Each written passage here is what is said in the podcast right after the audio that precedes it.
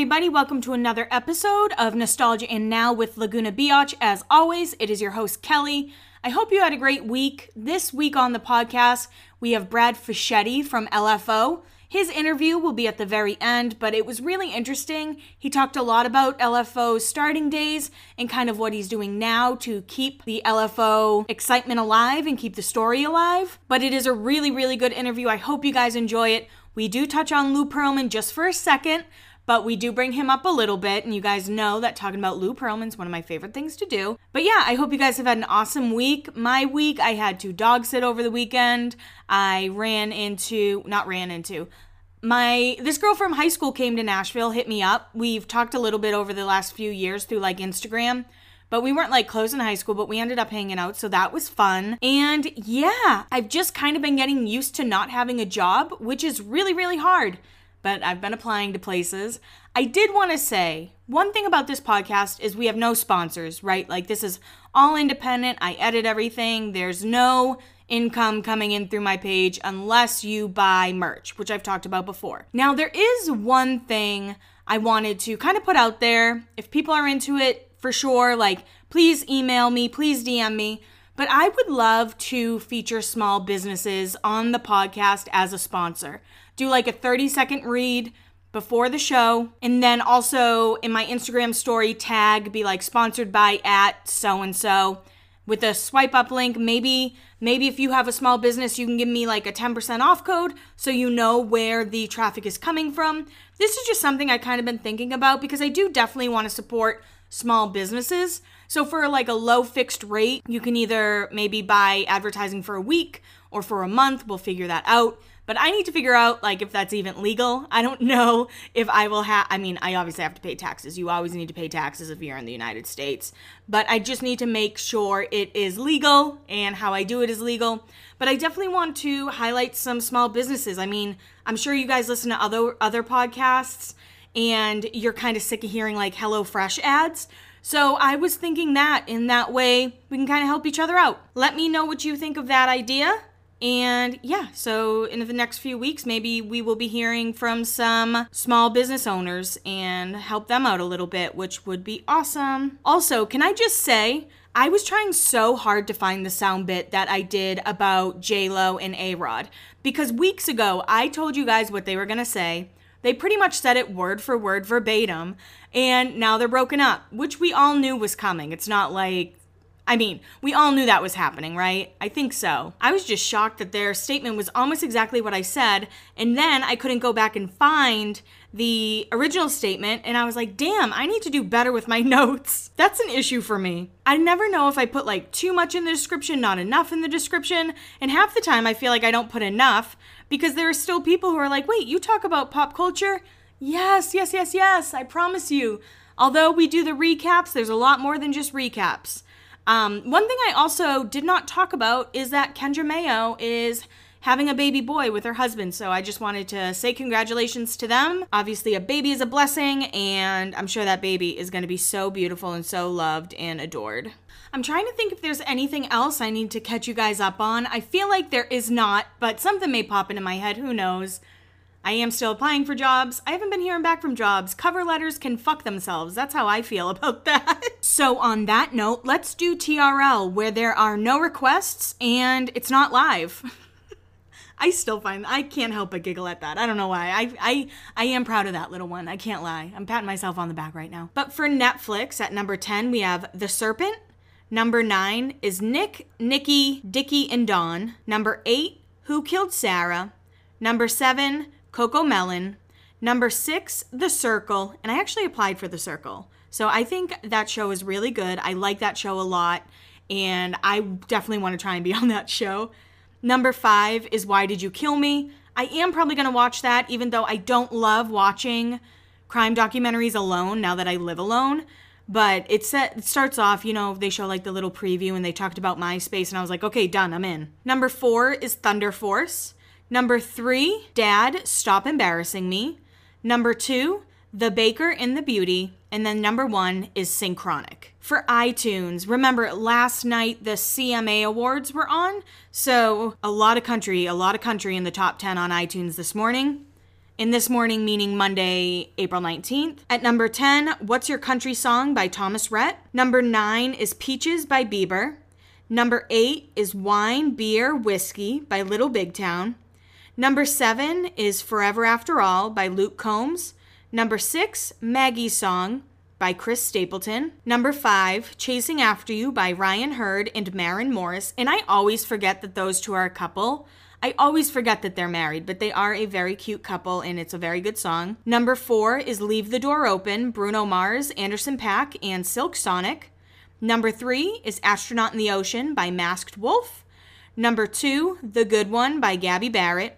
And then number one is Drunk by Elle King. So, one thing that you may notice if you ever look at the iTunes charts, right now on Twitter, there's like a little underground movement trying to get Backstreet Boys' Millennium album to the top 10 before their anniversary of the album, which is in May. I think it's May 18th. I could be wrong, but I looked today and it's at like 156 on the charts, the album is. So, I love it. I love that Backstreet Boys are still getting love after all these years. Millennium's a great album. Black and Blue is my favorite Backstreet Boy album, but Millennium is iconic in every way. And I did talk about that on the Dunzo podcast. So if you don't listen to the Dunzo podcast, I highly, highly recommend it. Troy's great. We did an episode together on the Millennium album, and we, it was a bunch of fun. So just want to throw that out there if you're interested. Now, for my top 10 this week, I wasn't sure what I wanted to do. I was like, what kind of music should I do? Should I do a movie? Should I do like actors I like? And somebody said fictional characters that you fell in love with. And I was like, okay, I'm I'm down for that. And these aren't ones that I just love in general, right? I love Cristina Yang. I would not want to be with Cristina Yang. Just want to like tell you the difference.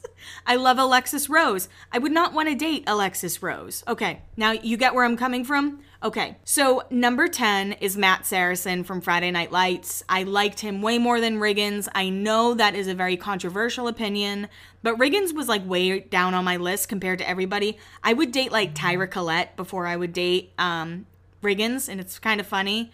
Spoiler alert, skip ahead a few seconds if you don't want it to be spoiled. I actually loved that those two ended up together. I know a lot of people were mad about it, but him and Lyla never made sense to me um, Riggins and Lyla. Number nine, Shawn Hunter.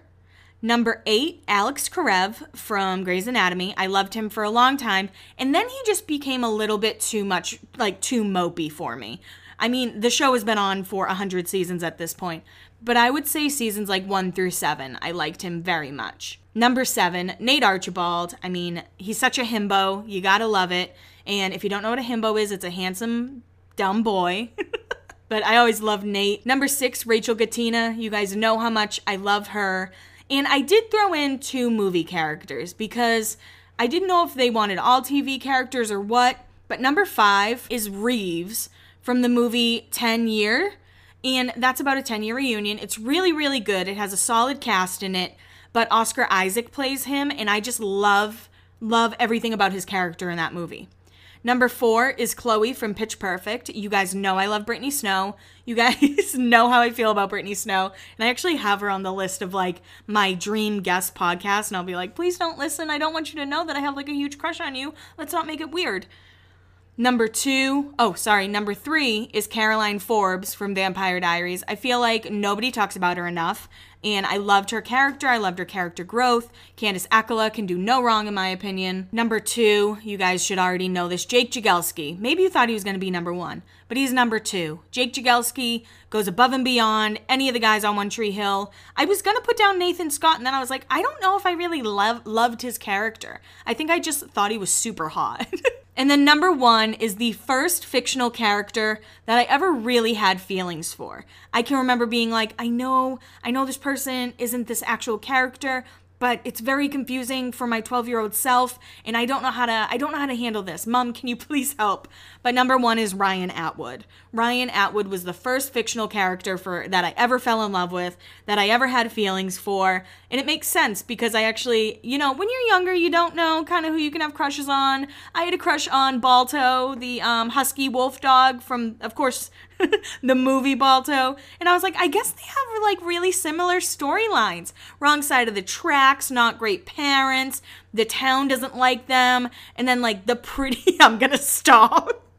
and then the you know the pretty one likes him and you kind of fall into it and like seth could be like the goose who is friends with balto i don't know but yes that is my uh, top 10 fictional characters and maybe maybe we will see millennium again in the top 10 on itunes. I would kind of love that. Actually know who i forgot on my top 10 list of characters i love? I may remove alex karev and put sutton brady from the bold type. She is a also a queen that we don't give enough credit to Actually, that show doesn't get enough credit in general, and it is coming back. I suggest if you have Hulu, definitely give the Bold Type a watch. I know a lot of people in other countries. I don't think Hulu is actually available in other countries, but I'm sure there's somehow you can watch the Bold Type. I just don't have the answers for you. I'm sorry, but everyone should give the Bold Type a try give it three episodes because that's what I do for most shows. I give it three episodes. If I like it, I like it. If I don't, I don't. And yeah, I just had to throw the bold type out there, had to plug them in. I fucking love the bold type. So if you are not caught up on the challenge or Floribama Shore, I suggest you skip this. I will be talking about the Teen Mom reunion, but of course, has not happened yet.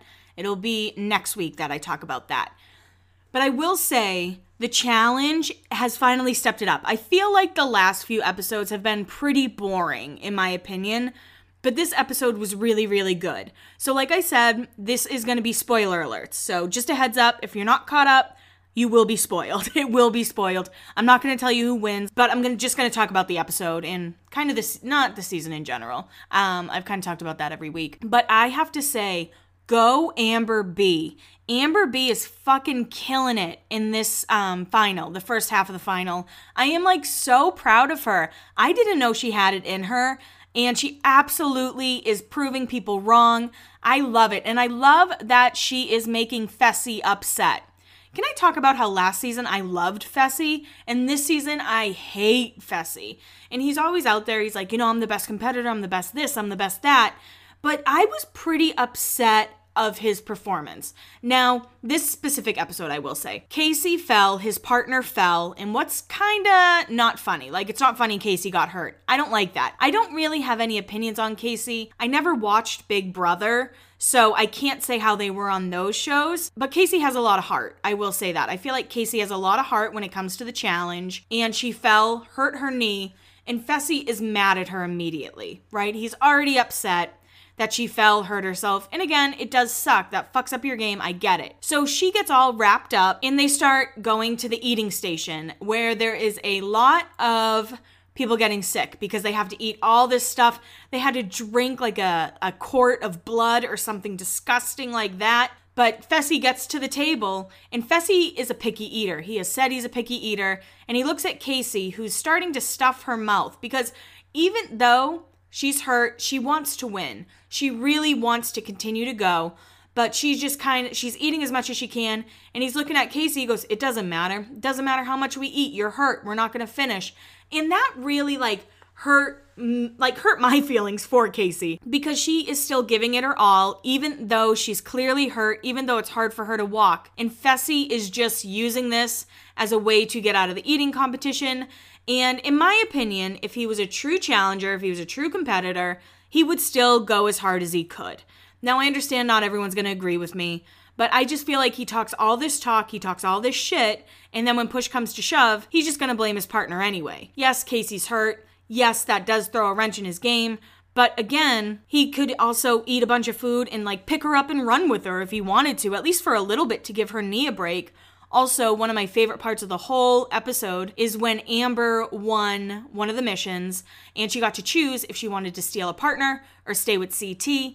And she just kind of looked around. She's like, You're in it with me? And he's like, Yeah, I'm in it with you. And Fessy was expecting her to pick him, but nope. He dropped her and she did not go back to him. She stuck with CT and um and yeah so that's kind of what's going on in the episode i am rooting for cory and kam kam has grown on me a lot i know a lot of people don't like her because they think she's loud or cocky or whatever I think Kam is really good at the challenge, and I really do enjoy watching her. Leroy and Nany, I really hope that they win. I don't know. I mean, I really, really hope that they can somehow finish it, but I don't have high hopes for them. I know it's Leroy's last season. Um, Nany's been doing this a long time, but she's finally in a final. So maybe if she doesn't win, I'm pretty sure she's going to be on next season. I don't, spoiler, I'm sorry, I should have said spoiler alert, but that's the only cast member I will confirm until we know a little bit further down the road. Then I'll definitely give like spoiler alert because I know not everybody wants to know the cast of the next season, but I am rooting for them. Um, Amber, really surprised me. So I hope her and CT can can pull out a win, but I don't know. I don't know. I mean, I don't know what's going to happen because one team, there are four teams right now. One of the teams will not make it to the next round. So I'm not sure who that team's going to be. I'm going to guess it's Fessy and Casey just because he's being a little bitch, but yeah, I'm not sure.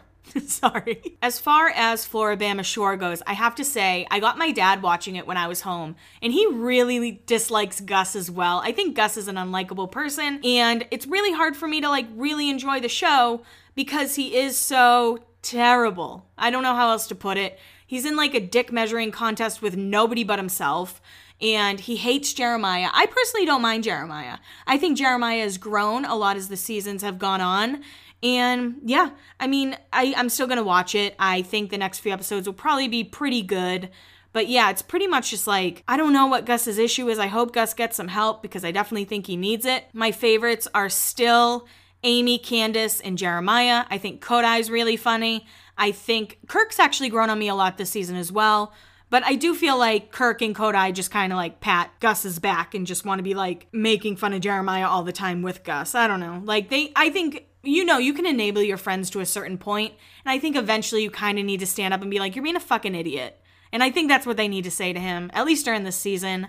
Um, I know next episode they are traveling to a different area, which will be interesting. And I think I kept saying interesting this whole this whole segment. So thank you. Take a shot every time I just said interesting. But those are the two shows I watch pretty much religiously right now. Obviously, Teen Mom as well but the reunion hasn't happened. But I am ready to see Taylor and Larry kind of go at it because I do think Taylor has been an incredible influence on Bentley. And unfortunately, when you have someone who's an addict in your life, I'm talking about Ryan with Jen and Larry, I can't imagine it being your kid. To be honest, like having a mom as a who had an issue, has an issue, is really difficult, but I don't have children. All I can picture is my nieces. And if they were going through something like that, I know that there's no like book on how to act or how everybody acts when it comes to to that. But anyway, I know Larry and Taylor have some words and unfortunately, maybe not unfortunately, next season Jen, Larry, Ryan and Mackenzie will not be on Teen Mom OG.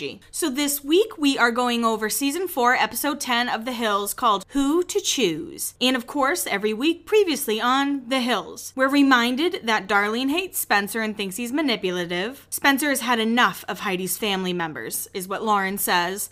And then we find out that Audrina hung out with poor little Colin just to make Justin Bobby jealous, which I think we already knew but it is confirmed during the recap. Apparently, it did not work. Justin Bobby was not jealous, if you remember. He's just kind of like, yeah, whatever. Like, he's not here, so it doesn't matter. And now she was beginning to wonder if anyone could replace Justin. This episode is a very Audrina heavy episode. I will say that. We start off the episode at the Lawrence and Audrina's house, and Audrina goes up to Lauren's bedroom to chat.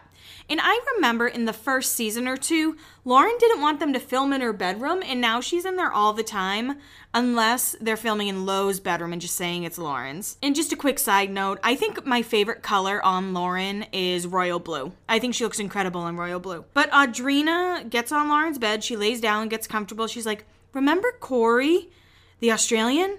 I hung out with him all weekend. And Audrina says it was so much fun. She really liked him, and Lauren's glad because he's a really good guy. Now, we all know this is the Corey that Audrina was married to. They had a really nasty divorce. But what I'm talking about is in this episode only. I don't want to talk about like what happened now. Maybe I'll go into it in a different episode. But when I'm saying how he acts, I just mean in this episode, not after everything that has happened. Okay. I just wanted to, you know, clarify that. But Audrina tells them that they have another date and she hasn't told Justin Bobby about it yet. He gets like mad at me for not calling him back, but he has like no right to be mad at me which is true because again, he did not want to date her. He did not want to become official. He just wanted her all to himself without a title. What do we call that? What do we call that kind of person?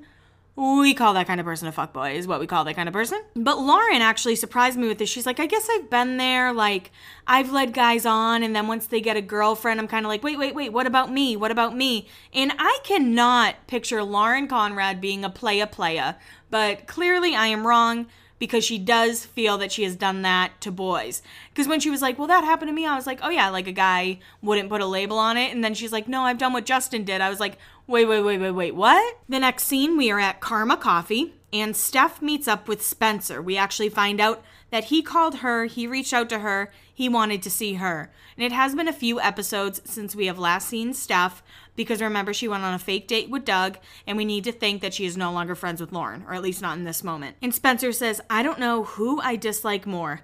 Heidi's sister or Heidi's mother. And he tells Steph that Darlene called him manipulative and controlling. And I'm like, settle down, stalker mom. Holly's a mooch of the century, too.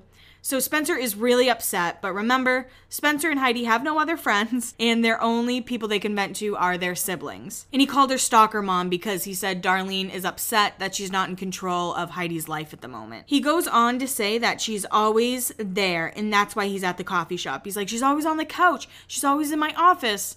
What's your office? Is your office the couch? I'm confused but he's really upset about it. And then he says, I couldn't imagine disliking a sister more.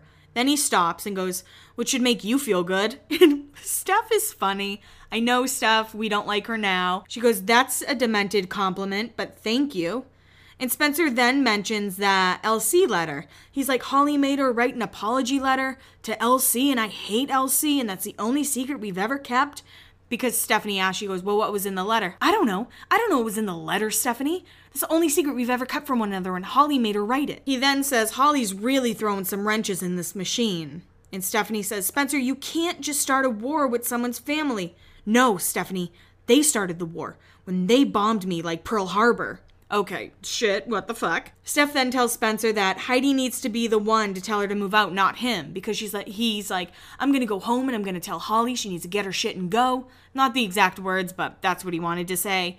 And Stephanie says the truth. She's like, it has to come from Heidi. It can't come from you because Holly knows better than to listen to you. And he just kind of like looks at her and stares and does this crazy psycho stare. But you know, there is a moment where in this episode a little bit later, I'm like, maybe Spencer does have a point. And once we get to that, I will talk about it. But just to set you up for a little bit further in the episode, I actually I'm actually on team Spencer for a little bit. The next scene we're at People's Revolution and Whitney says she is ready for the weekend. And Lauren's like, "Yeah, we're going to have a house in Malibu. You should come." And Whitney's like, "Of course, I'll be there. Who's going to be there?" Audrina and Corey will be there. And then she's like, Do you remember Corey? You met him last year at the Halloween party? Oh, yeah, yeah, yeah. Yeah, I remember. You like him better than Justin? And Lauren does admit to liking him more than Justin. And she also goes, Will you be my date? To Whitney, and Whitney says, Absolutely. Now, during this moment, I'm kind of like, okay, they're definitely gearing up to make Whitney more of a main character because even though she was in the intro, even though she was in all that stuff, I never felt like Whitney was a true main character. But now it's becoming clear that they're gearing up to give her the city spinoff and they need to have kind of the audience to do that, in my opinion. Of course, I'm sure when Whitney and her husband do a recap, there'll be a different story. But I am a few episodes, a lot of episodes ahead of them. But yeah, I do think that this was kind of setting us up to like Whitney more, realize Whitney has more of a personality than just asking Lauren what she did for the weekend. And Lauren then starts going on about Corey. She's like, Audrina's so grateful for the simplest things, like he doesn't ignore my calls. And I'm like, those are normal things. People shouldn't ignore your calls. And Whitney, of course, chimes in with some solid advice. She just needs someone who can appreciate her. That's what she needs, not what she wants. Because, of course, she's used to being in a shitty ass relationship with Justin Bobby, who just leaves her in Vegas. But again, I think that's kind of like a fine line to walk because maybe she just doesn't know any better. So maybe it's not that she doesn't want it, she's just not sure how to like accept that. Because what is it from the Perks of Being a Wallflower? We accept the love we think we deserve, and maybe Audrina doesn't think very highly of herself. Who knows? Hopefully she has grown out of that though, but unfortunately I don't think so because she's gonna be dating fucking Sean Stewart for fake on the hills, and he's a skis ball. Now we have some nice emo music as we enter and Audrina and Corey date. And Corey looks fine. Corey's super hot. He has a hot Australian accent. I have said that many times on the podcast. I love a good Australian accent, but he's also wearing like a backwards trucker hat. And I believe it's Hannah Berner who tweeted, Is he hot or is he just wearing his hat backwards? I have to think of that a lot because a lot of times, you know, a guy will take his hat off and I'm like, oh, wait, wait, wait, put it back on. Anyway, Corey talks about when he's going back to Australia. He said he's going around Christmas time to spend time with the family and tells Audrina that she needs to go there sometime. And she's like, I want to. I want to go to Australia with you. So he ends up asking her, Have you been single for a while? What's going on with you? Yeah, I've been single. Are you hanging out with any other guys? Corey asks. Could you imagine if I tried to do that in Australian accent? That would be painful. But she just goes, Justin, but that's not really, and it's like dot dot dot. She trails off. She she doesn't finish that. What's up with you two? He wants to know. He goes, just friends that again gets really quiet. And I was almost ready for her to be like, just friends that fuck. I don't know. but she says they're just friends. And Corey goes, that's cool. And then Corey says that he's single for the first time after five years. He's in a relationship for five years. He's been single for a year, but he's just been stress free. He's just cruising. He then gets invited to the Malibu party and he's like, Yeah, I'll go, I'll go. He looks nervous. I don't know if maybe he wasn't into like the whole reality TV idea, but he was into Audrina. And I'm pretty sure Audrina actually did confirm that at some point. He did not like being on reality TV, but he liked Audrina and knew it kind of came with the package. And as they're walking out, Audrina just goes, It's the perfect night to go swimming.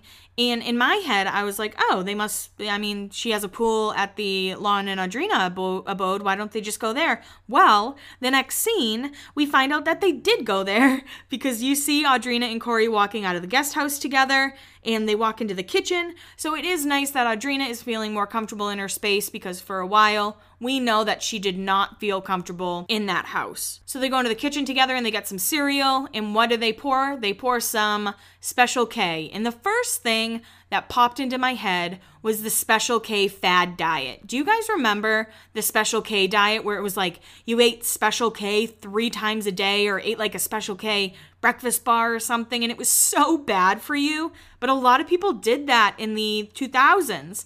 And I don't know what year it was, probably 2008, 2009 when people were doing it. And I know a lot of my family was on the Special K diet, but seeing that like triggered me and threw me back into probably the moment where I thought dieting was gonna like change my life. In, in some ways it has like i have been able to lose weight but like healthier ways than eating special k three times a day Anyway, Lauren walks in the kitchen and greets everyone with a big smile. She's very, very happy that she sees Corey in the kitchen. And Lauren says that she is carpooling to Malibu with Whitney. Then, out of like left field, Audrina starts talking about Cabo and she looks at Corey and she's like, Do you want to come to Cabo with us? And Lauren just kind of like looks at her like, Wait, what? That's a really big step. And Corey seems nervous, but he's like, Yeah, I've never been. We should go. I'll go. Okay, Corey, we see you. We see you're down for it. But Audrina says, We went to Cabo for a week and needed like two weeks to recover. And let's be clear if I go to Cabo with anybody, I want it to be with a Laguna Beach castmate. Those people know Cabo. I mean, Kristin still goes to Cabo all the time.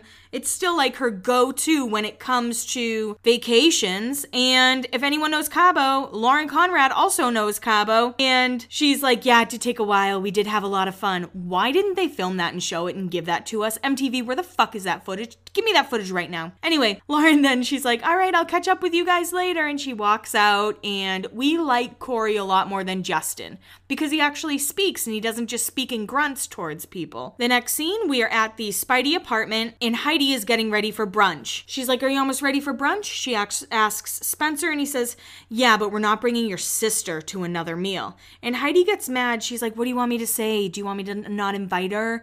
And he ends up saying, She's not going to get another day free here. She's not going to eat our food again. She's not going to get another meal for free. I want you to tell her to move out. And you know what? Spencer may have a point here. I think even if you are staying with family, you should pitch in for rent if you have to. I mean, obviously, if you can't, that's understandable. But it seems like Holly's been there for a while now. And if she is not pitching in for rent, no bills, no groceries, none of that, yeah, I would be pretty mad too. So I do understand Spencer's annoyance there. Do I think Spencer knows how to speak his frustration correctly? Absolutely not. But he says, I want you to tell her to move out. And Spencer says she has to make a decision. And Heidi was just like, Well, you were at Stephanie's for two months. And he's like, That's not the point. That's not the same. Of course it's not the same. He goes, I can't live with your sister anymore. So it's either her or me. And that is how the scene ends between the two of them. Again, I think Spencer does have a point but I do not think he is a great communicator. Let's put it that way. Now we are at the house in Malibu, and I thought it was going to be Brody Jenner's house. It is not Brody Jenner's house. We are not at the Prince of Malibu's home. We are just at a random house party, it seems. And Lauren and Whitney, they're walking around. They said they don't know anybody. Also, I just have to say it Lauren is wearing a fedora. I hope fedoras never come back. If there's one thing to leave in the 2000s, I think it's a fedora. But Lauren and Whitney take a seat by the pool, and then we see Audrina and Corey in the pool. They're cuddling. They seem to be having a good time. Very cute. I like them as a couple in this in this series before we know like all the truths of everything. So I do like them as a couple. And they're just kind of looking over at them. And Whitney's like, So is Justin out of the picture now? Justin's there until she finds someone better, is what Lauren says. So Lauren ends up filling Whitney in on the kitchen moment, and she's like, It was the cutest thing I've ever seen in my life. I really, really like him. And then the little girl's moment is ruined because Frankie and Doug show up. And Frankie and Doug are very odd. Like the way they're talking and stuff, I'm like, Are you guys maybe on something? Allegedly, are you guys like maybe rolling on something? I don't know.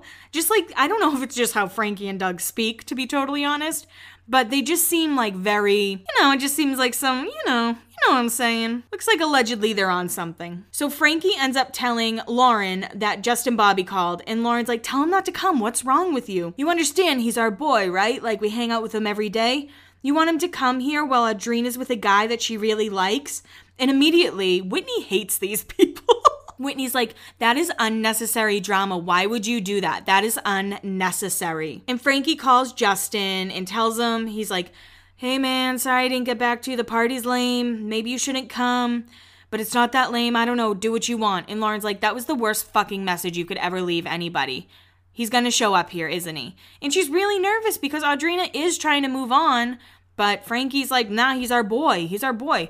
Boys, we're bros. Bros over hoes. Whatever the fuck guys say. But we then find out that Justin Bobby is flying to Cabo with them because Frankie's like, Well, is this dude going to Cabo? And Doug's like, Well, Justin Bobby's flying with us in my plane because Doug is rich as fuck, don't forget. And Doug is still rich as fuck because he owns nursing homes. But Whitney ends up sticking up for Audrina and she's like, Audrina gets to pick who she wants to come. And then Frankie's like, No, Justin Bobby's coming. And I do have to say, I think this is the most airtime Frankie has gotten, including the reboot. Frankie did not get a lot of love on the Hills. He did not get a lot of love on the reboot. Maybe this season will be a little bit different, but I don't know. It's definitely the most we have seen Frankie Delgado talk in all four seasons he has been on. Or I guess three seasons he's been on. So Doug and Frankie, they're like, we're gonna get some answers. And they walk over to Audrina, and Doug just goes, Who are you taking to Cabo? What is her response? I'm just gonna go by myself. And Frankie says, You're putting us in a weird position. And Audrina, I have to stick up for Audrina here because she goes, I told him to stop wasting my time. If he doesn't want to date me, then stop playing with my head. This has been happening for four years now. I found someone who actually is nice to me and treats me good. Um, just so you know, Brody invited him to Cabo, is what Frankie says to that. Because God forbid they acknowledge her feelings about this. Instead, they're just like, oh, well, Justin's coming because Brody invited him. What a dick thing to do, okay?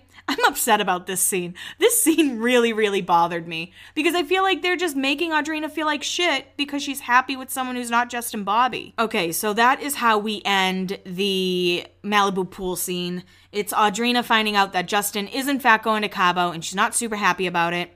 But now we're at a hike with Lauren and Audrina at Runyon Canyon, and they have a shot at the beginning of the scene where it's like their backs, and then if you look a little bit ahead of them, there's a security guard for sure.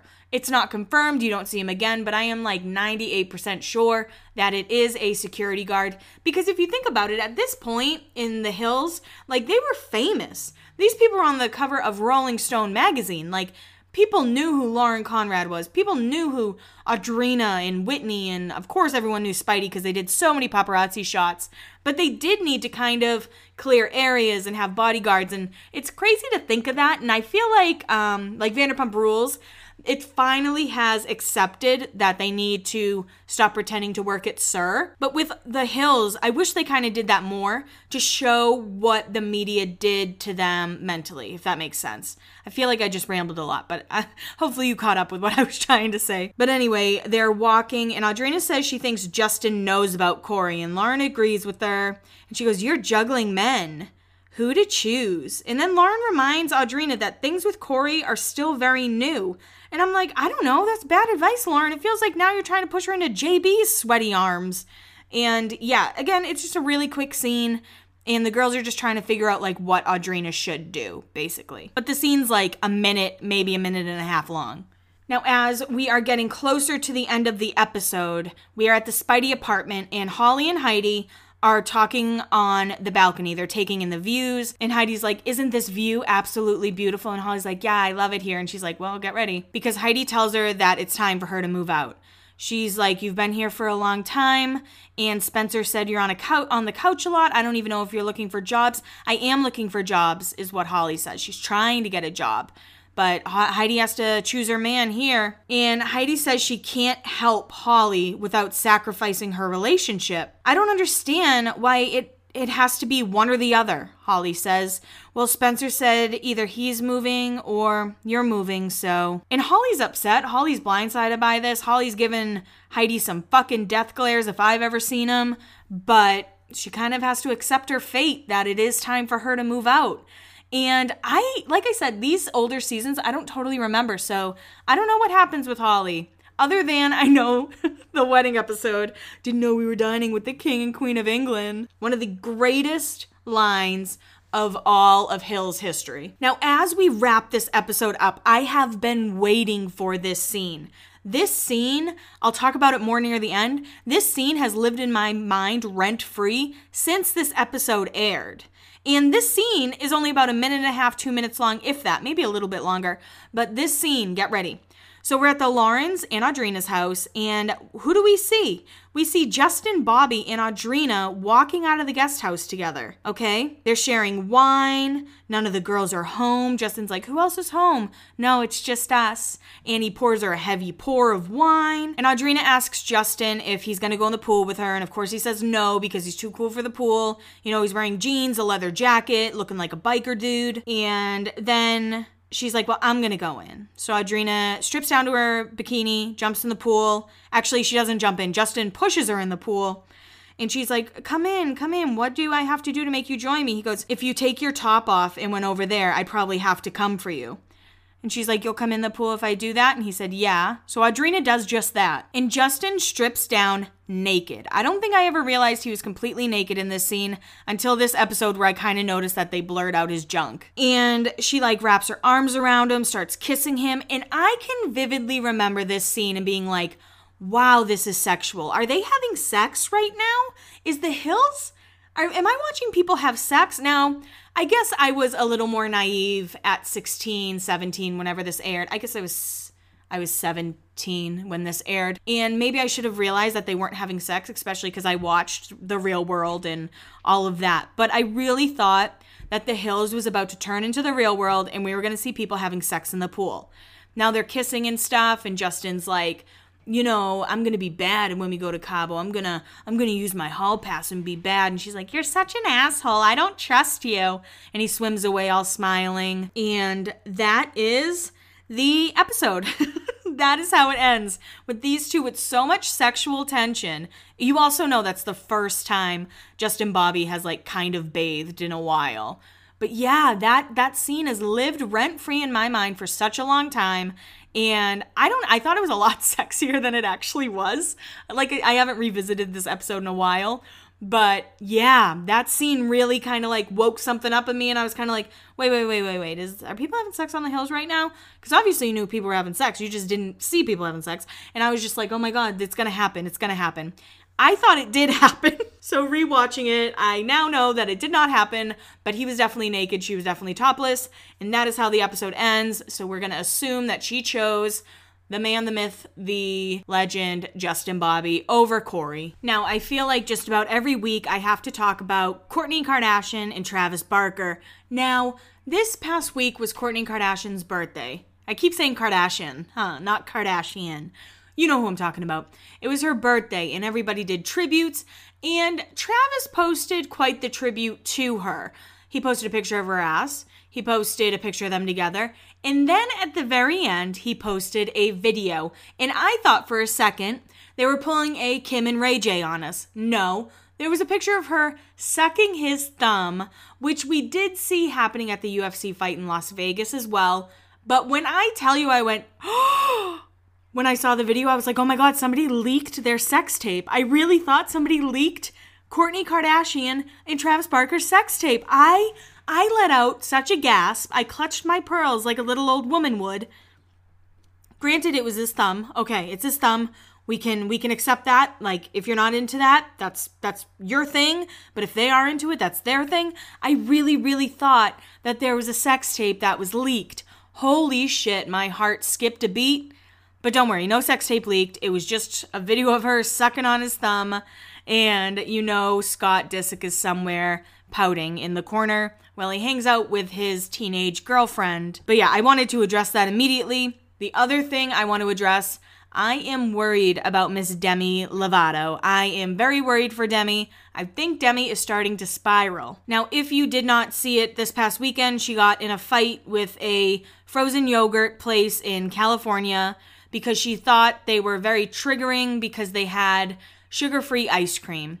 Now, I understand that Demi has dealt with a eating disorder for her whole life and she felt they were promoting diet culture.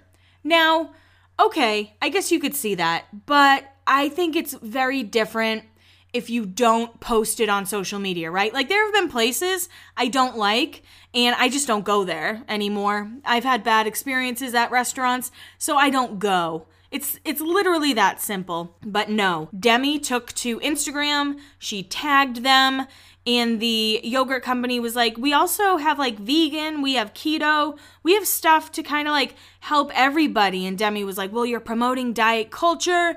And today and she didn't she like doubled down on it right? Like they people were kind of like demi demi just apologize. Like yeah, you're kind of like going a little overboard about this. And she was like, No, I'm a woman speaking up for what I believe, and that's why people want to shut me up.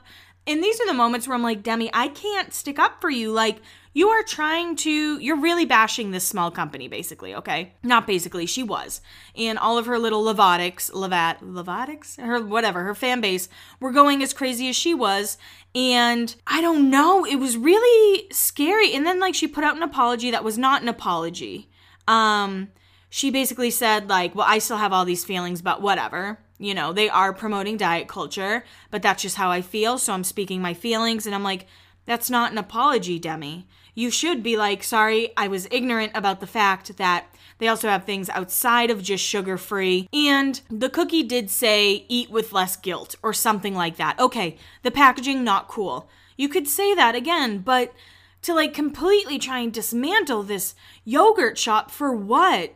Be I understand it triggered you. I get that. I get it was probably really hard to see that and you were kind of thrown back into this world where you wanted to watch what you were eating and all this stuff. But again, I feel like that is something you talk to maybe your therapist about instead of putting it on social media and tagging the company and blasting them.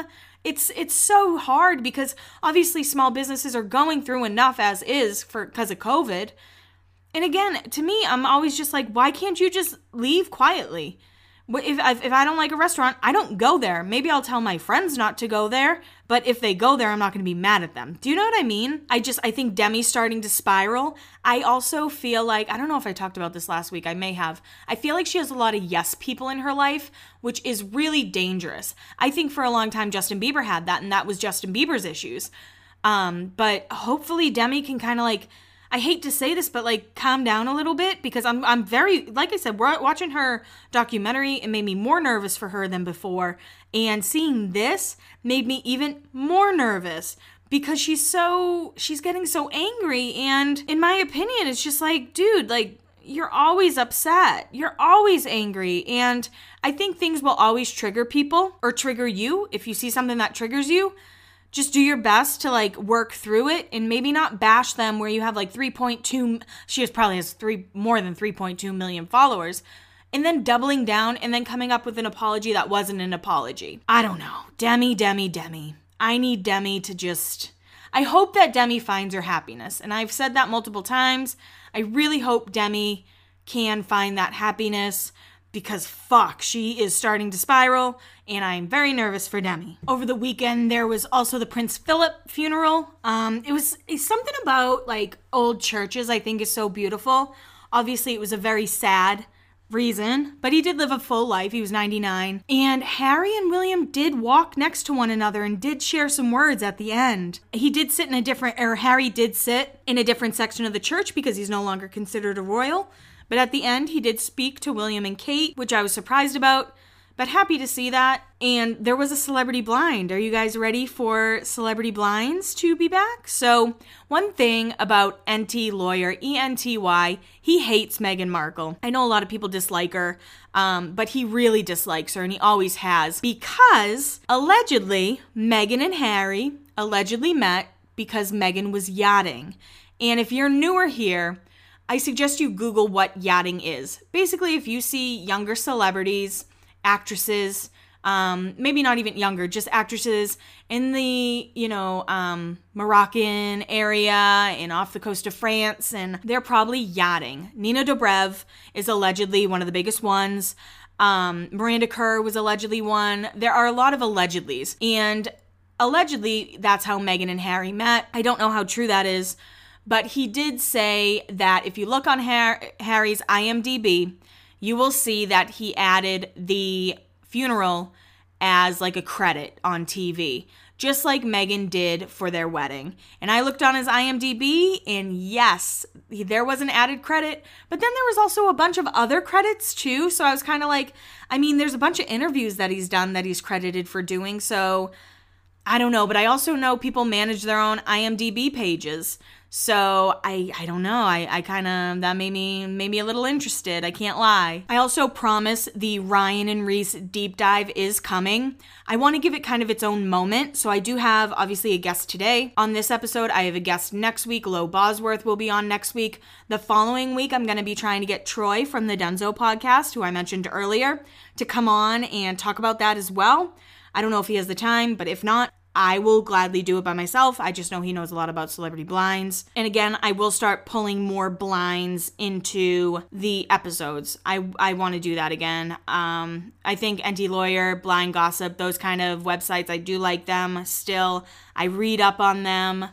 And yeah, I will be bringing them more into the episode. If you are a newer listener, a celebrity blind is kind of like DeuxMoi except these people who are posting are more connected, quote unquote, connected to the entertainment world rather than just, you know, being spotted here and there type of type of deal. And now we have some unqualified advice time. Um so the biggest question I got was basically how do you know when to leave your job? When do you do it? All of that. So as a lot of you know, I recently did leave my job of over 3 years.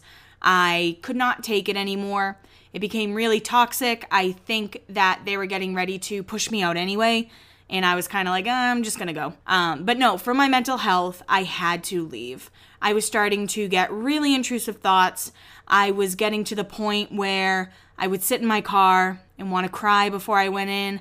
I'd cry when I leave. And I'm not going to like say too much more because I don't want to get a cease and desist. So I'm just going to talk about, you know, I think that if you are dealing with those things, it is time to look elsewhere. I do not have a job right now. It's very frustrating that I have no income, but for my mental health, I think it has already done wonders. I haven't had a job. This is week three of not having a job. It's weird because I like to work and I want a job. I'm just, I keep saying job, but you know what I mean. Like, I would like to have a job. It just, working there was no longer working for me.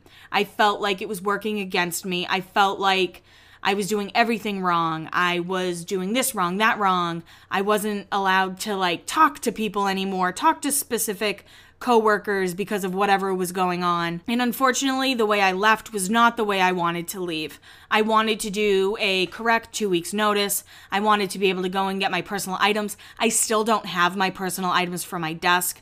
I I want them. Those are my things, but I still don't have that. I'm not sure when I'll be getting it, but for my mental health, I had to just make that decision. And I guess when you're, we had uh, Skype, we use Skype to talk to one another, and we used our personal Skypes, not business Skype, which I always kind of wondered about. But when I would see my manager start typing, my stomach started to sink. And I knew once that started, it was not going to change. And I did get put on a something called a personal improvement plan. And when I read it over, I did not agree with it. And I was told if I spoke about it, I'd be fired immediately. So in that moment, I realized I had to leave. In that moment, I felt threatened. I felt like I did not need to be told that. I didn't think that was like an appropriate thing to say but that is why I left. Um, it, it, had been leading up for a while. I think I've been unhappy there for a really long time. And, you know, it's always what? My side, their side, the truth, honestly.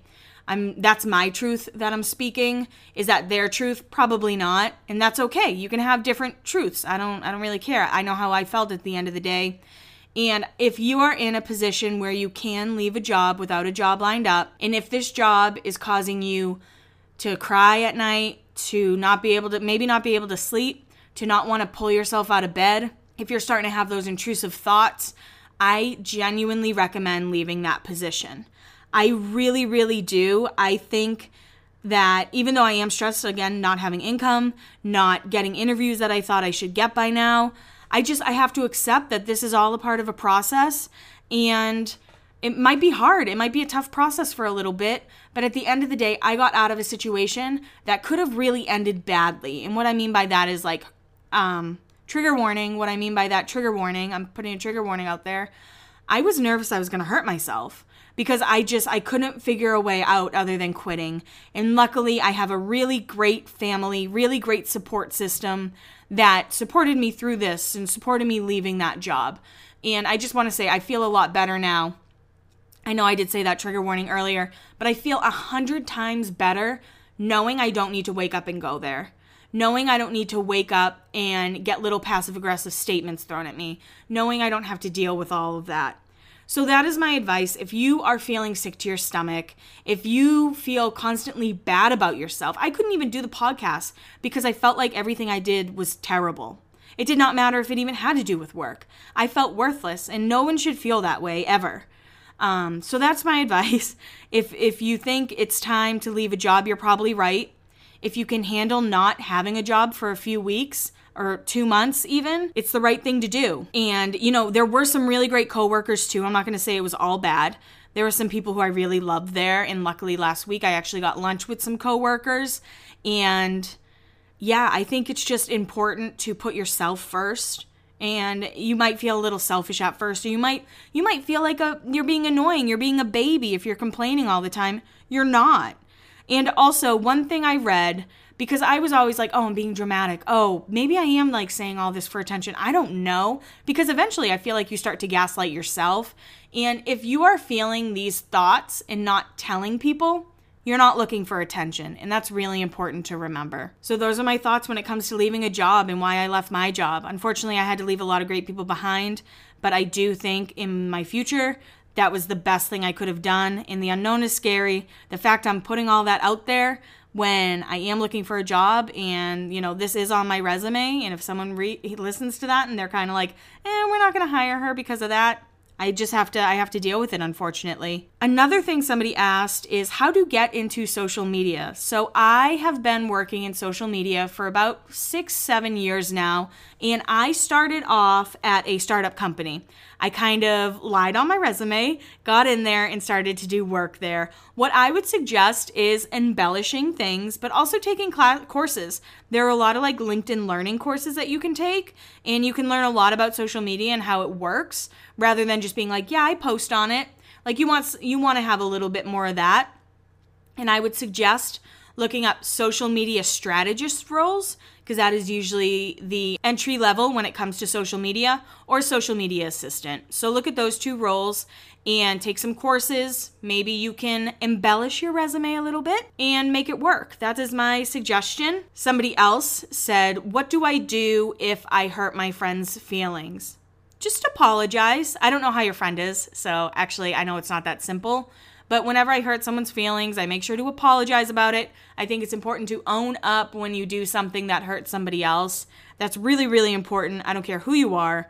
whether even if it's like a parent to a kid, I think it's really important to own up to mistakes, be like, hey, I'm sorry this upset you. And if you just send them a text saying that, then even though it's kind of like going to the wind, I guess, you don't know if they're going to respond, at least you sent it and you probably feel a little bit better. And then I have two more. There were a lot of really, really good ones. And next week I'll probably do this again. Actually, no, I won't because I'll have Lo on. And um, next week is just going to be a interview. It's not going to be a recap, just the interview. But somebody said they're going through a really bad heartbreak. Any advice for surviving the short term? Cry, feel those feelings, be upset. Like you're allowed to be upset, but don't let yourself get stuck in that. Um, my suggestion would be getting some ice cream, eating that, listening to your favorite songs, then watching your favorite movie and surround yourself with people. Because when my friends go through breakups, when they're upset, I'm not going to be annoyed with them. I'm not. That's not. Maybe that's just not who I am. But definitely, you know, let yourself be upset. There's nothing wrong with that. You're going fucking through it. You should be. You should feel upset. Sorry, that sounded really aggressive. But definitely let yourself be sad and let yourself be in the moment and just try and talk to your friends about it because they probably number one may have seen this coming which is not super helpful but they also know how to comfort you and accept that comfort. I know it can be like weird at times asking for help but if my friend was to text me at you know at i'm not to say 2 a.m because i'm asleep i'm the worst and my phone's always on do not disturb. But if my friend ever texted me and they were just like hey i'm really going through it. Do you have a second yes yes i do i always have a second for you i have minutes for you so I would suggest reaching out to those who love you. And the last one I am going to answer this person is a people pleaser and they're having trouble setting boundaries. Start small. I have been a people pleaser for a really long time, but I had to learn to set boundaries mostly because of my mom. And even though she has been sober for almost three months now, I'm so proud of her, I still have to set those boundaries with her. And she she's not allowed to call me after 9 p.m. because guess what? That's actually a trigger for me. So I think that if you start really small, I guess I don't know what the situation is, but saying no, especially say at work, say if at work you're getting all this work piled on you, saying no does not make you a bad employee. Saying no makes you human. And going out with friends, most friends will understand if you're like, hey, I'm to take the weekend off.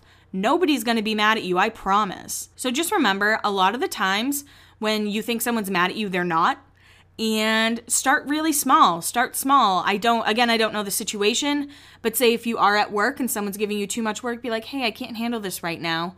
And usually they're like, okay, I don't know. Unless you have a shitty boss, then they won't be like that, I guess. But yeah, definitely try to start small. And you, I started with like friends. I couldn't go out every weekend. You know, I had to save money and nobody was mad at me. Everyone understood.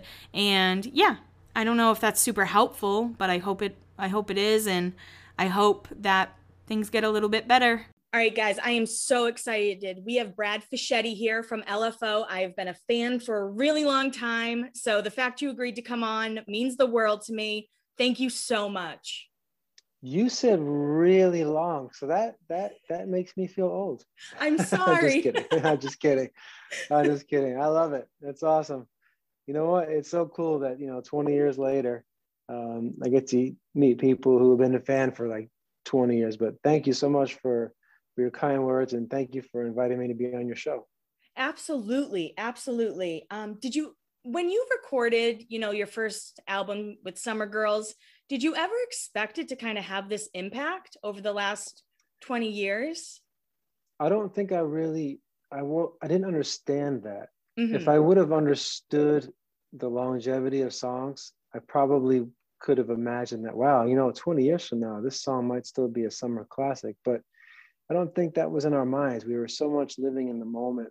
And, um, but wow, you know, looking back and, you know, hearing the song on the radio in the summertime and, and people like you asking to do uh, interviews, it's just a great, it's really a great blessing. And um, I feel honored to, to have the opportunity to nurture that, that LFO legacy.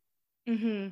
And I will say, I do think it's an iconic song. I love pop music. I grew up, you know, early 90s or late 90s, early 2000s. So that song, I still love it. I love every other time, Girl on TV, West Side Story, all of them. So I just wanted to fangirl oh, yeah. for a moment. Mm-hmm. hey, you know what? Those are the songs I love too. So Now, I know that you have something coming out called the LFO Story. It's going to be on April 30th, and the link is in your Instagram bio. Can you tell us a little bit more about that? The LFO Story is an experience where we tell the whole story of LFO from 1974, the year Rich was born, till today. We play music of the time, music that influenced us, obviously, a lot of our own music but we also tell stories in between uh, stories about certain songs stories about you know rich's funeral story about devin's last days um, it's just a really personal experience i was hoping to be able to play it live mm-hmm. and maybe one day will this uh, you know now that the covid sort of easing up a bit i look at this opportunity as a way to prove that it's worthy of playing live and then getting a chance to go out and play it live so we've been working really hard preparing for it. We've got a great band, um, six man band. We got several uh, guest appearances. We've got a, a, vocal group that's doing some backup too called the Edge Effect. And um, yeah, we're just really excited for, for the show on April 30th. Well, I'm excited too, you guys. You can get the tickets on Brad's Instagram and LFO's Instagram, right? Yeah. And, you know, the purpose of this show is is very simple the purpose of everything I do in the LFO world today, including this interview, is very simple. It's to honor Rich, honor Devin, and to nurture the LFO legacy. That's mm-hmm. it. I have absolutely no desire of doing this by myself. I, I don't want to be looked at as the surviving member, but here I am. And so, my mission, one of my life's missions, is to honor those boys. And um, I feel very fortunate to have the opportunity. I take it seriously. And um, whether it's this interview, whether it's the live stream show, whether it's dates with the Pop 2000 tour, it's all to honor those boys. And I think you're doing a great job.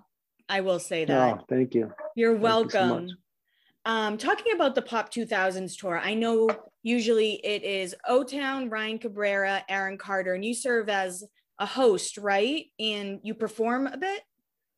Well, that's how it started.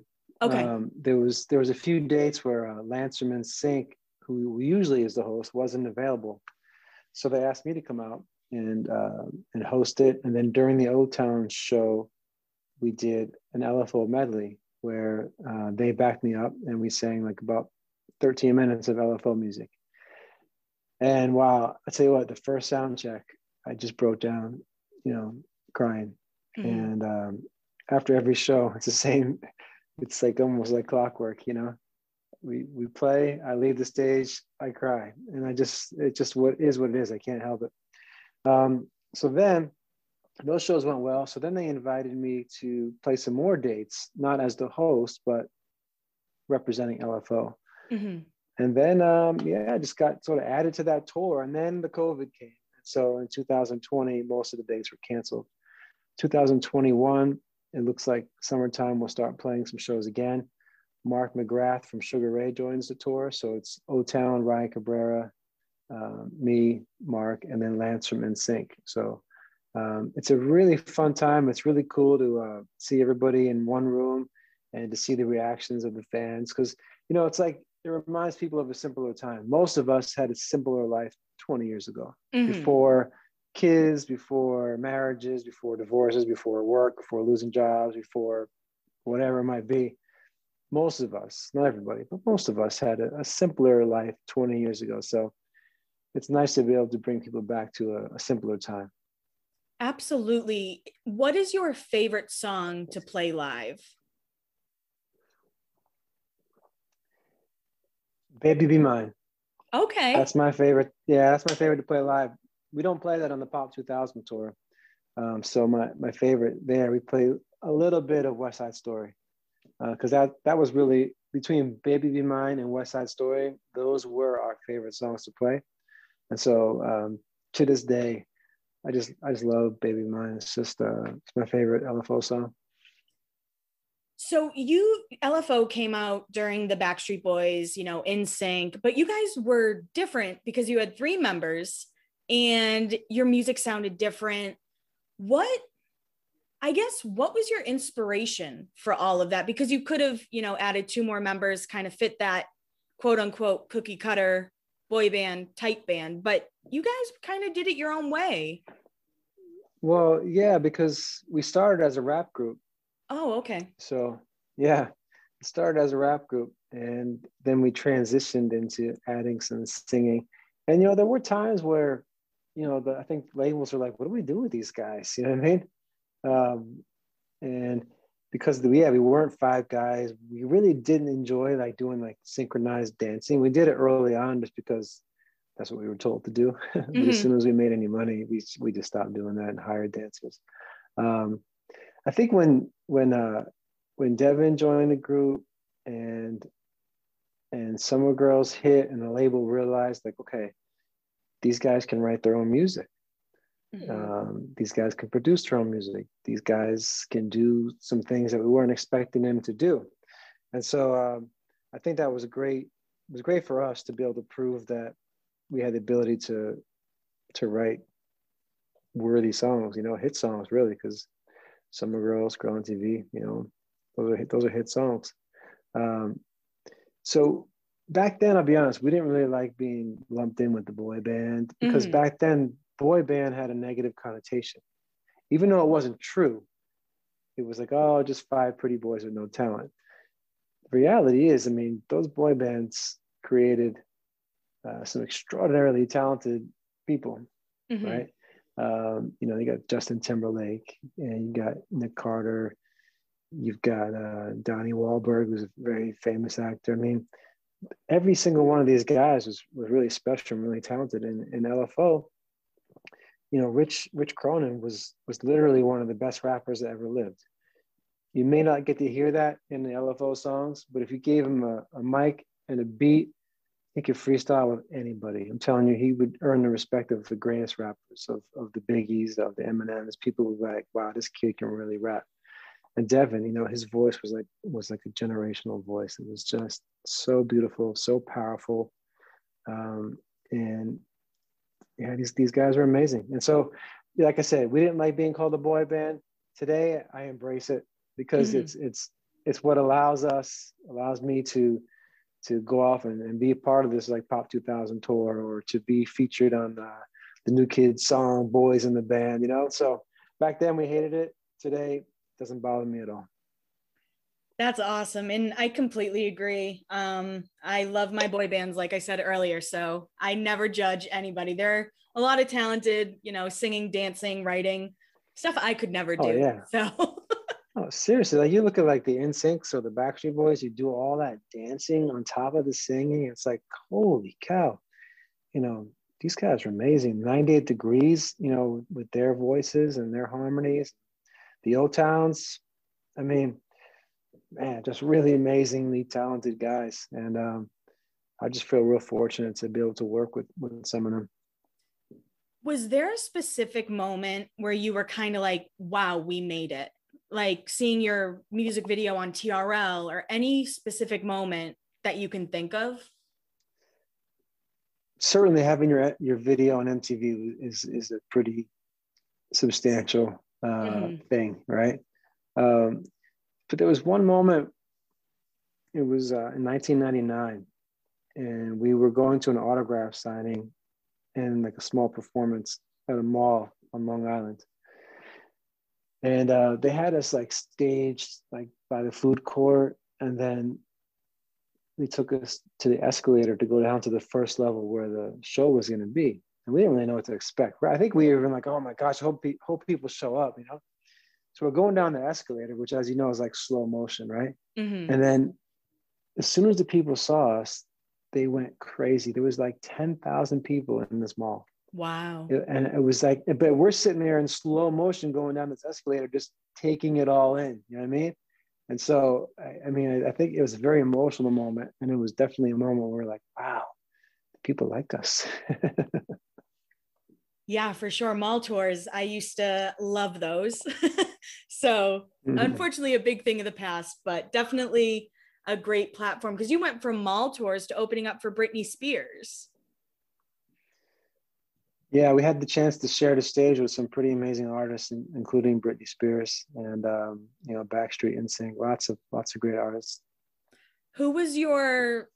Did you ever have like a starstruck moment where you know someone went up to you and said, you know, I love Summer Girls or I love Girl on TV, or even you know opening up for somebody that you really idolized? early on, we got a chance to uh, play some shows with LL Cool J. Okay. Um, and I think, yeah, for me, you know, LL Cool J was one of the rappers I grew up listening to, so that was uh, that was probably the the biggest. Um, one time, uh, P Diddy, Puffy, whatever we call him these days, Sean Combs. I saw, I ran into him, and he, and he's like, "Yo, thanks for wearing my hat in your video," you know. I was like, oh man, of course. He goes, listen, just give me a call and I'll send you some more gear. I was like, what do you mean give you a call? Yeah, call the studio, ask for Puffy. And I was like, okay. So one day I called the studio. I'm like, yeah, this is Brad from LFO. Can I speak to Puffy? It's like, click. oh, but yeah, it was cool. It was cool running into him, you know. Um, you know, I think what you, when you're in the business, you get to learn that pretty much everybody's just a normal person. They just have different jobs, you know. Mm-hmm. I think for for me, like if I got a chance to meet some athletes like Darryl Strawberry or Michael Jordan, that's probably what would make me go, oh, my gosh, you know. Um, oh, you know what was cool meeting was uh, Andy Garcia from uh, Okay. When a Man Loves a Woman, the actor, you know. Mm-hmm.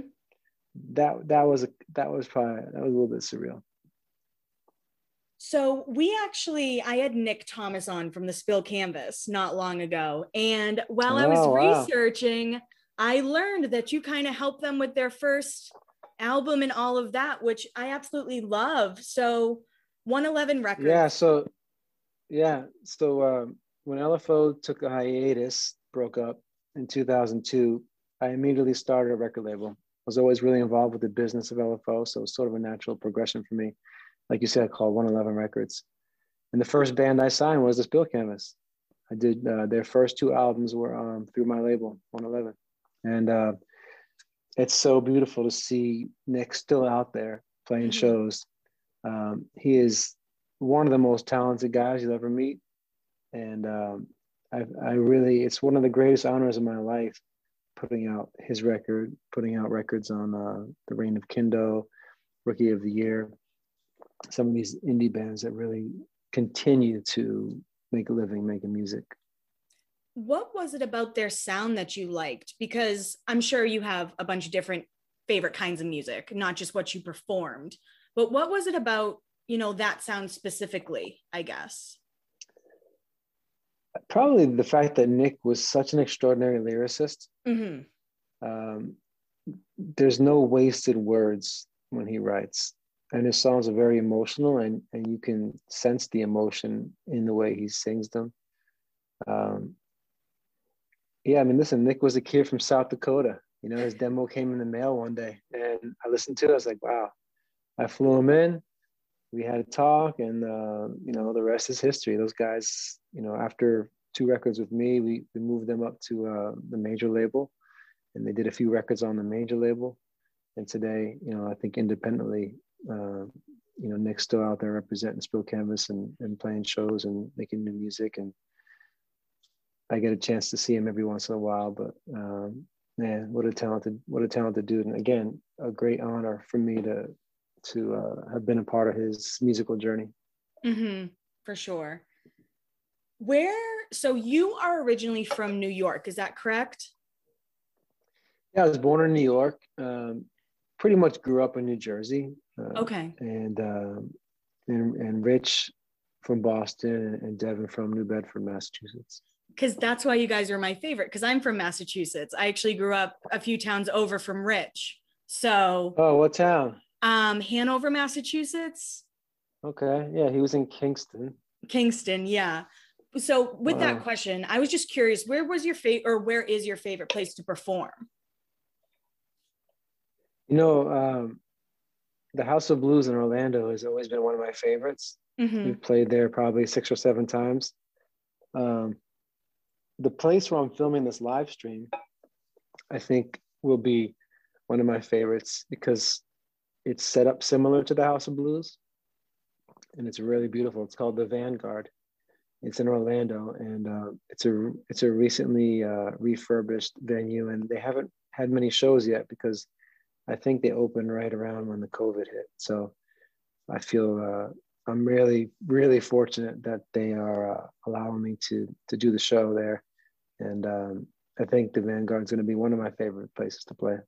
Yeah, absolutely, and it's such an awesome you know moment to do you know honoring um, rich and devin in the lfo legacy i see you with the adidas uh, behind you can you talk about yeah. the significance of those yeah you know when devin and i had the opportunity to bring lfo back out on the road you know it was a very hard decision it was a decision we prayed about and discerned and finally decided to do and we uh, got a pair of shell toe Adidas to represent Rich. Rich always wore shell toe Adidas. So everywhere we went, we had those shell toe Adidas. And on every stage, those shell toe Adidas.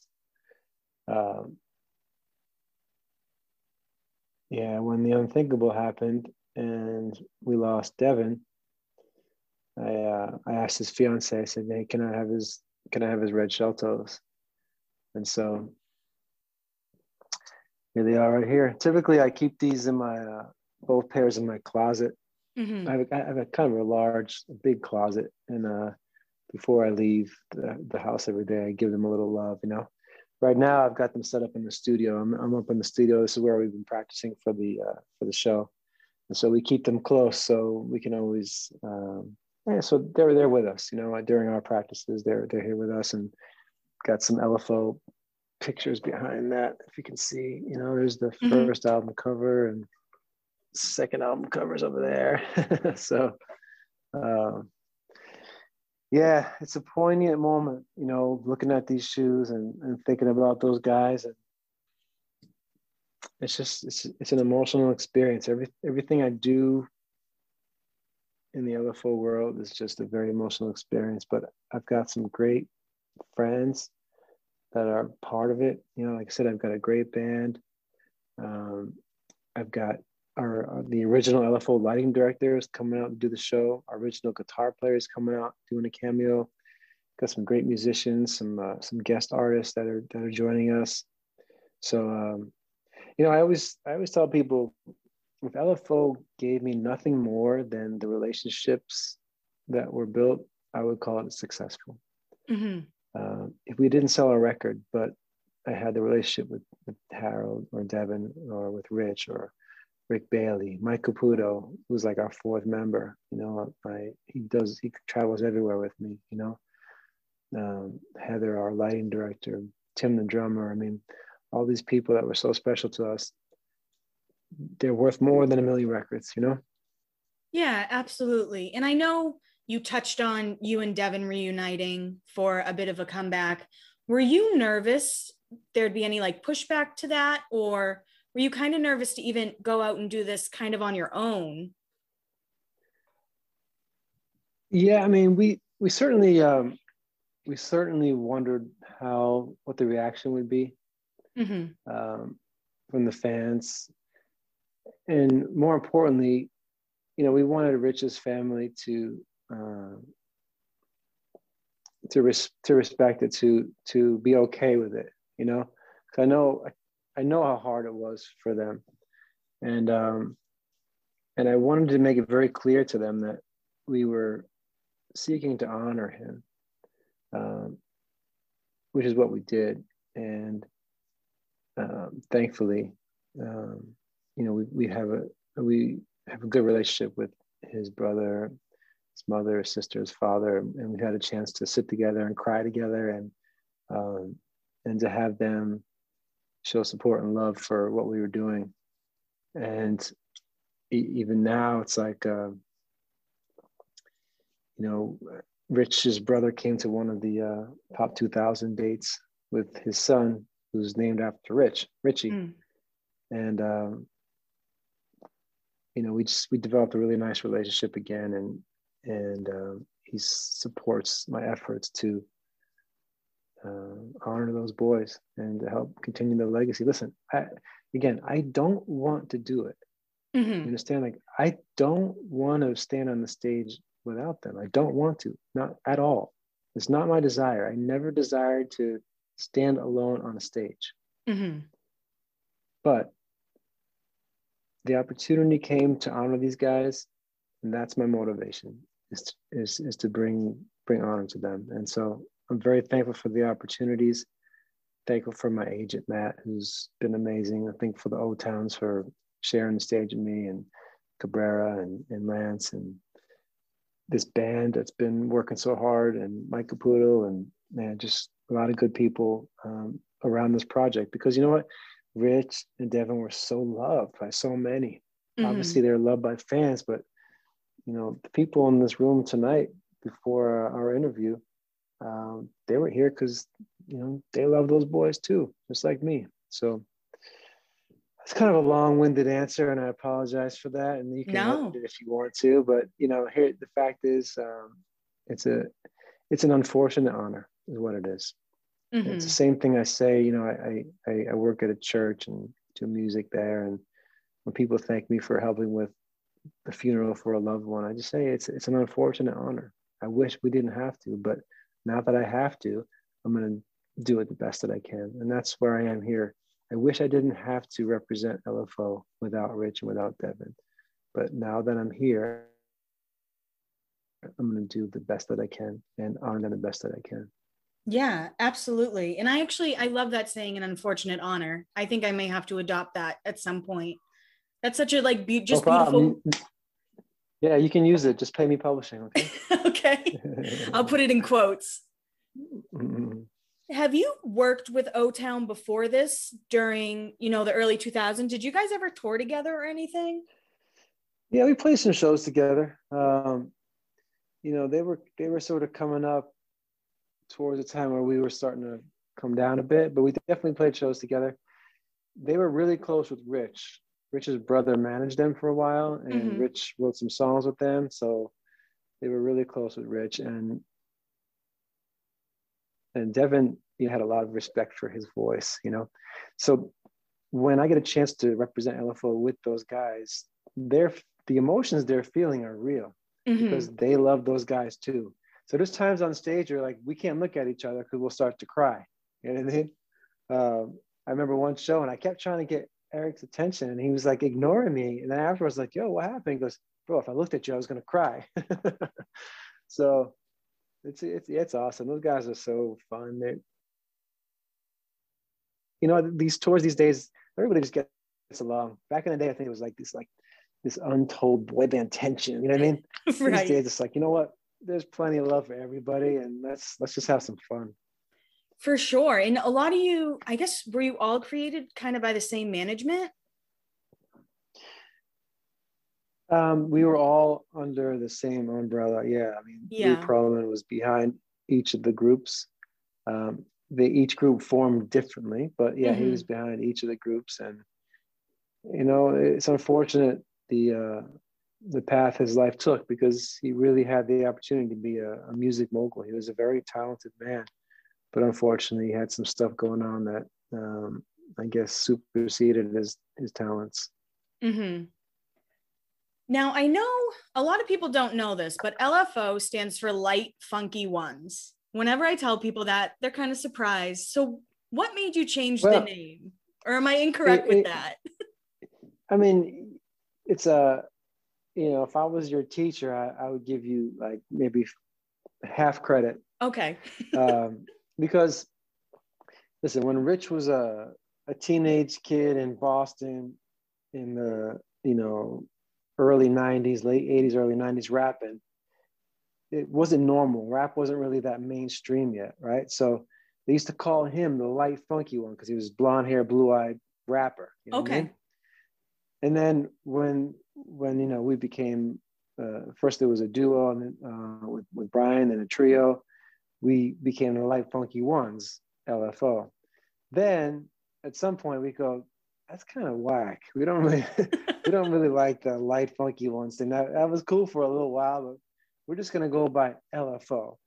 And so that's you know, that's really what it's uh, it's really had no meaning to us for a number of years. You know, we tell people, oh, means losers from Orlando or Larry Frank and Oscar, but but in reality, it's just it's just LFO, and um, there's a techno group called LFO, and so overseas they had the trademarks. So our overseas albums you'll see LFO, but underneath it'll say Light Funky One. So it is what it is. You know, it's part of the story, I guess, and um, um, you know, but it's just LFO. Yeah. So just real quick, I know a lot of bands started in Europe. Did you guys get your start in Europe as well, and then kind of come to the U.S.? Yeah, Europe was the first place that accepted us. Mm-hmm. You know, the uh, the scene for the boy band wasn't so good in the you know the mid '90s, and uh, we started over in Europe, and and we did okay. Like we became kind of famous, but nobody would buy our records. You know what I mean? So it's like we couldn't leave the hotel, but we didn't have money to buy room service. You know, uh, and then we had the opportunity to come out in the United States, and uh, a lady named Kelly Schweinsberg, God rest her soul, with a small label called Logic under BMG. She was the first to give us a chance, and so um, yeah, I'm very thankful for her. She she she she works so hard for us. It's unbelievable. So, but yeah, we started in Europe like like a lot of the uh, bands in that time. Mm-hmm. I was just curious. Now, as we kind of wrap this up, the LFO story is coming out. You're going to be doing it live stream April 30th. What do you hope yes. people get out of that experience? It's a good question. Emotions. Mm-hmm.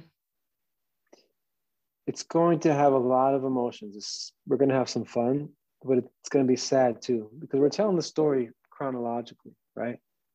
So from 2002 to 2018, there's not a lot of joyful things to talk about related to the story, you know? So there's going to be a chunk of that show that is going to be sad. Mm-hmm. Um, but, you know, it's, it's just the truth. The LFO story is a tragedy. You know, it really is.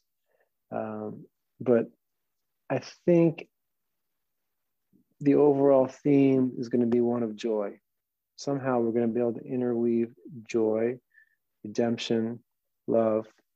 And I hope at the end of the show, people feel that. Mm-hmm. Mm-hmm.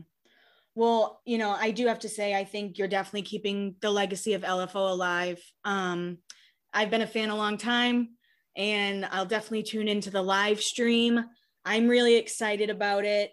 And I like to always end kind of interviews with this question. So, you know, you were big in the late 90s. There were a lot of different fashion trends then, a lot of gelled hair, a lot of frosted tips, you know, baggy jeans. Is there anything that you kind of miss from the late 90s, early 2000s look wise? Wow. you know, I used to have these pants called UFO pants. Mm-hmm. They were like almost like parachute pants, but I, I wore those and they were really comfortable. And uh, I guess I kind of miss those a little bit. But um, I don't really miss like the really, really baggy. Like I'll, once in a while, I'll find like an old pair of jeans from those days. Go, how, do, how the heck did I wear those? You know what I mean? Um, and I used to wear a lot, a lot of jewelry very early on. Like I would have rings on every single finger, everywhere. And I remember one time when we first got signed to Clive Davis and Arista Records, I'm sitting in his office. He goes, Brad, what's with all the jewelry? You're a handsome guy. You don't need all that jewelry. Uh, that, that, was a great Clive o, Clive Davis impression. Well, thank you. You're welcome. But as I said, I'm really excited about this. I know my listeners are going to be really excited. And, you know, thank you for keeping it alive because nostalgia, I love it. I think it's really important to bring people back to that f- more fun time of their life, you know, a little carefree. I, I think you're right. You know, um, this is not an easy world. Mm-hmm. This is not an easy life, especially especially in this particular generation with, with, social media and 24 hour news. And so I look at what we do as a, a little break from reality. Mm-hmm. Um, I think we all need it. You know, for me, um, you know, I put some old TV shows on at the end of the day just to sort of break from reality. And so I think the uh, these nostalgic shows are, are great for people because people need entertainment, you know, and uh, people need a, an outlet and a break from the craziness of life. So that's my goal when I'm out there. Um, obviously, my main goal is honoring the boys, but to, be, to bring some joy into the lives of people and to uh, take them back to a simpler time. Absolutely. Well, I'm excited. Guys, make sure to follow Brad on Instagram. His handle's Brad Fischetti and also LFO official. Is that correct? The real LFO. Yeah. Oh, the real LFO. Sorry about that. Make sure to mm-hmm. follow the real LFO. Thank you so much for coming on. I really, really appreciate it. Thank you for asking. Thank you for uh, keeping pop music alive. And to all those watching, thanks for uh, spending a little bit of your time with us today. Peace. God bless you.